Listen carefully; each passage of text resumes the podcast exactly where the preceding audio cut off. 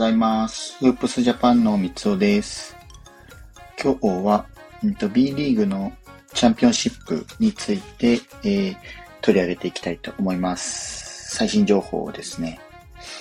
んと、まあ、結果とか、ネットとか SNS で見た方もいると思うんですけれども、えっ、ー、と、ちょっとま取り上げていければと思います。えまずは、うんと、B リーグの B1 チャンピオンシップの方なんですけど、うんと、2試合、セミファイナルがこちらありました。結果からいくと、琉球対横浜は琉球が86対70で勝利しました。うんと、こちらは、えっ、ー、と、天皇杯の準決勝かな？そこの以来の、えー、対戦になりました。うんと、横浜は、ちょっとね、河村選手、河村勇輝が、うんと、まだスタメンで出れるようなコンディションではない状況なので、そこあたりがちょっと、また、あのー、コンディションの調整っていうのが必要になってくると思うんですけど、ただそれにしても、琉球やっぱり強かったっていうところですね、印象としては。えっ、ー、と、スリーポイントがすごい調子が良かったはずなんですよね、琉球が。そのスリーポイントが、えっ、ー、と、26本全体で打って12本決めて46%。で、えっ、と、まあね、スコアラーとしてもすごい活躍を伸ばしている今村啓太。こちらが5分の4で80%。で、あと途中出場で松脇選手が出てきていて、えっ、と、9分の5だ、5かな。で、5本のスリーポイントで15点っていうところで、この2人のスリーポイントがほぼほぼ大半を9本ということで、12分の9本という成功数を誇っています。なので、このあたりは、やっぱこのスリーポイントが非常に鍵になってきたかなっていう試合でしたね。あとはインサイド陣含めてトータルで琉球も、えー、勝ち上がるところではやっぱ勝負どころではしっかりインサイド陣が活躍をしていて、沖縄アリーナで 今日も開催されまして、えー、最終的に8541人という超満員での、まず第一戦の勝利を収めたのが琉球でした。でもう一つのカードが、えっ、と、千葉対アルバルク東京、千葉ジェッツ対アルバルク東京で、えっ、と、こちらは、えっ、と、千葉が89、66で勝利を収めました。えっ、と、前半はね、そんなに差がなかった部分、えっ、と、39対29で、まあ10点ぐらいの差だったんですけど、そこから4ピリ、じゃねえ、間違えた。3ピリですね。3クォーターで一気に点数が離れました。3クォーターがね、36、20なんで、これ10点差あったのを、さらに、うんと16点プラスで26点開いて、で、えっ、ー、と、千葉に関してはもう全員出場。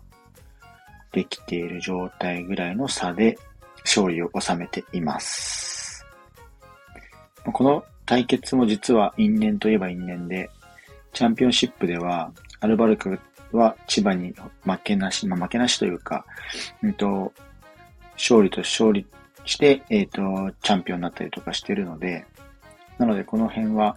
千葉ジェッツもそのあたりの気を抜かず因縁で勝負をしてきてるのは間違いないかなっていうところです。やっぱ、アルバルクはね、怪我人がちょっと多くて、コブス選手とか、トロシター選手とか、田中大選手もまだ出れてない状況ではあるんですけども、その中でも、やっぱりね、あの、選手層は十分熱いので、その辺まだ明日続くような第2戦、明日、明後日かな、続く第2戦、第3戦と、明日勝てば月曜日まで千葉とアルバルクが持ち越せるので、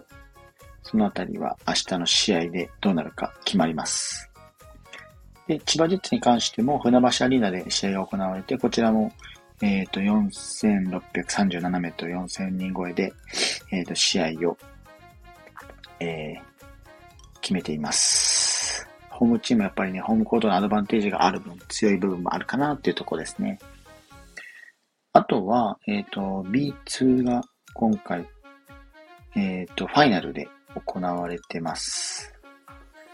で、決勝、まず3決のカードは RT 千葉と西宮。ここはね、西宮が勝利を収めました。で、どちらかというと、やっぱ個人的に注目なのは、やっぱり、えっ、ー、と、佐賀対長崎、B1A の勝利を掴んでいる、B1A の昇格を掴んでいるこの2チームが対戦したところで、佐賀アリーナで行われて4120人動員しています。西地区の1位、2位の対決になっているんですけど、これね、オーバータイムいってるんですよね。すごいっすよね。オーバータイムで、まあ、最終的にはね、佐賀が88対80で、佐賀が勝利を収めてはいます。やっぱ佐賀はね、さあの、なんだっけ、B ライブ、あの、スコア的にもすごい活躍してるのが西川選手。今日もね、23得点、6アシストかな、スタッツとしては残しているので、やっぱ得点に関しては、もう西川選手も、シンプルにも B1 のクラスの選手ですよね、西川選手って。なので、このあたりは、まあ、昇格した時にもどういった戦いを見せるのかっていうの注目にはなってくると思うので、明日ね、第2戦が行われますんで、B2 の方もすごく面白い展開になっています。なのでぜひチェックしてもらえると面白いかなと思います。まあ、あとは、えっ、ー、と、B リーグは、えー、現時点ではこんな形で、今ね、あの、B1 はセミファイナル、B2 じゃ、B2 はもう優勝を決めるような、えー、対決まで行ってますので、ぜひね、チェックしてもらえると面白いかなと思います。なので、えー、っと、まあ、B リーグはそんな形で、どちらかというと、あとはね、B リーグだけじゃなくて NBA も今まだ、あの、プレイオフやっていまして、いや、今日ね、NBA も面白かったんですよね。バトラーがまた爆発しました。ヒート対セルティックスだったんですけど、えっ、ー、と、バトラー率いるって言っていいのかな？バトラー率いるヒートが、うんと、3ピリまではセルティックスリードしたんですけど、もう最終的に、えっ、ー、と、途中、ヒートが24対9の、えー、リードするランを見せたりとか、非常にもうアグレッシブなプレーを連発して、で、これで勝利に繋がっているので、まだまだこれから、あの、可能性はあり得るかなと思います。なので、皆さんもね、ぜひ B リーグプラス NBA と両方チェックしてもらえると面白いかなと思いますので、ぜひチェックしてみてください。B リーグの方は、うん、ちょっとごめんな、話が行ったり来たりしちゃうんですけど、まあ、あの、最終的に勝ったチームは横浜アリーナで、えー、最後ね、えー、最終戦、最終戦のファイナルの切符をつかむことになるので、これね、そのうち B リーグも大きくなっていって、えー、ホームコートで、例えば沖縄だったら沖縄で2戦、まあ5戦、個人的な理想としては5試合やって、えー、半分ホームチーム、半分、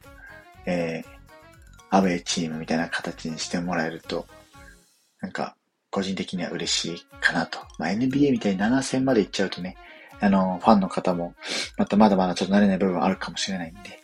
その辺は今後変わってくると、個人的には面白いかなと思ったりしています。また明日、えっ、ー、と、B リーグも試合がありますんで、NBA は明日八村塁の試合があるかな？うん、あるね。今度はね、レイカーズホームに戻ってきますんで、その辺もまだまだバスケは今、佳境に迎えてますんで、ぜひチェックしてみてください。フープスジャパンでは NBA や B リーグ、大学バスケなどバスケットボールに関する情報を配信しております。概要欄にリンク貼っておきますので、ぜひチェックしてみてください。以上、フープスジャパンの三つおでした。それではまた。